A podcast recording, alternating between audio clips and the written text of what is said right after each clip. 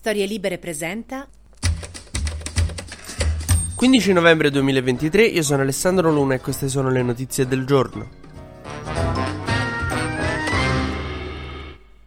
Vi ricordate che ieri avevamo parlato dello scontro tra Salvini e i sindacati? Allora, ieri Salvini finalmente si è imposto. Ha detto si fa come faccio io, proprio si è imposto come non lo vedevamo imporsi da anni. L'ultima volta che lo avevamo visto imporsi con così tanta determinazione era davanti a un buffet. Finalmente è tornato ad essere quello che era, cioè quell'uomo forte che decide lui, che comanda. Certo, questi uomini forti hanno un problema in Italia. Perché sono so uomini forti col timer, cioè durano, scadono. So uomini forti per due o tre mesi, poi non so se vi ricordate Salvini a un certo punto voleva i pieni poteri, poi è scaduto l'uomo fortismo, è sparito nel nulla, poi è ritornato un po' col governo Meloni, a questo si doveva prendere l'Italia, ah noi uomini forti adesso ci prendiamo l'Italia, pareva un mix tra Mussolini e Johnny Bravo, una decina di mesi dopo stava tipo Giorgia per favore mi puoi comprare i pezzi del ponte che voglio... No amore ieri ho già comprato le figurine, e dai! Invece adesso su questa questione dei sindacati è tornato finalmente il Salvini di una volta, quello che si rimbocca le maniche della canottiera Matera e dice adesso decido io. Alla fine il ministro delle infrastrutture ha fortemente voluto un'ordinanza che riduce la protesta della CGL e della WIL per il settore dei trasporti che doveva essere di 24 ore e sarà invece dalle 9 alle 13 di 4 ore. Perché dice Salvini non si può bloccare un intero paese per una protesta dei sindacati. Il segretario della CGL Landini incazzato nero, proprio attuonato contro il ministro, ha detto è un atto politico gravissimo, poi ha detto insomma ha criticato anche Meloni, ha detto siamo di fronte a un silenzio assordante di Meloni,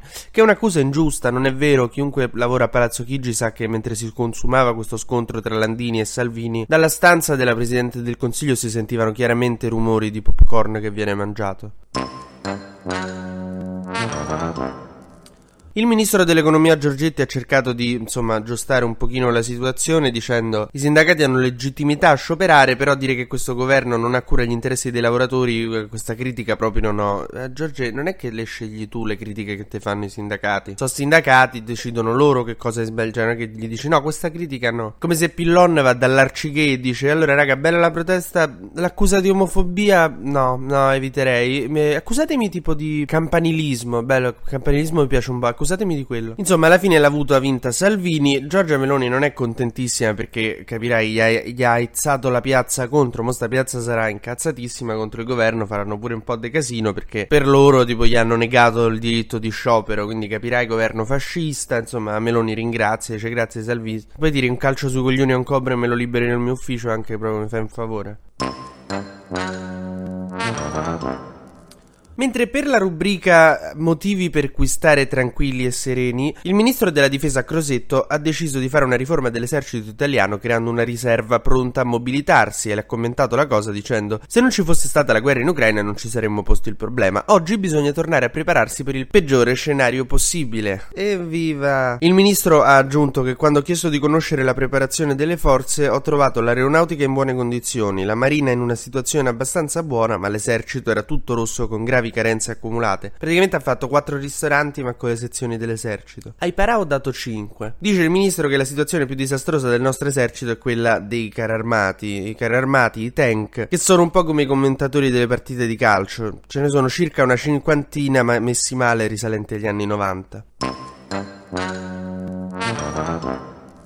Invece com'è sta smania mo di rimette in sesto l'esercito? Beh, in parte non so se vi siete accorti che la situa non è proprio tranquilla, tranquilla, tranquilla. E in parte, insomma, c'è una difficoltà, dice proprio il ministro, nelle fabbriche europee a soddisfare le richieste di Kiev. Quindi per aiutare l'Ucraina, poi appunto il nostro esercito ha bisogno di essere rimesso in moto. Che è come quando appunto i tuoi dicono che non possono più comprarti tutti i giorni i gormiti perché tuo fratello è allergico alle arachidi e ha bisogno di medicine per restare in vita. Eh, stupide priorità. Gracias. Ma facciamo un breve consueto giro sugli esteri. L'esercito israeliano ha cerchiato l'ospedale di Al-Shifa, sotto cui c'è, secondo Israele e gli Stati Uniti, la base di Hamas, e da cui partono insomma il reticolo di tunnel. Gli americani hanno detto che non vogliono vedere uno scontro a fuoco in un ospedale dove persone innocenti, indifese e malate stanno semplicemente cercando di ottenere le cure mediche e che appunto sconsigliano quindi anche attacchi dall'alto. Non bombardate l'ospedale. Joe Biden ieri ha detto che il rilascio degli ostaggi è secondo lui sempre più vicino. Netanyahu ha frenato Senato, ma pare che le trattative con il Qatar si stiano avvicinando a una risoluzione. Si tratterebbe del rilascio di 70 o 100 ostaggi in cambio di prigionieri palestinesi che verrebbero liberati, insomma. Mentre Stati Uniti e Cina hanno stretto un accordo, nonostante appunto siano nemici globali, eh, però hanno fatto un accordo contro un fenomeno che li preoccupa tutti e due, quello della droga, cioè il fentanyl che adesso sta macinando una generazione, è una droga terrificante che va evitata con tutto il, l'impegno possibile, che va combattuta, per cui adesso la Cina si impegnerà per combattere la droga a perseguire i trafficanti di fentanyl in Cina, mentre eh, gli Stati Uniti toglieranno The Office da Netflix. TG Luna torna domani mattina, sempre tra le 12 e le 13, su storielibere.fm.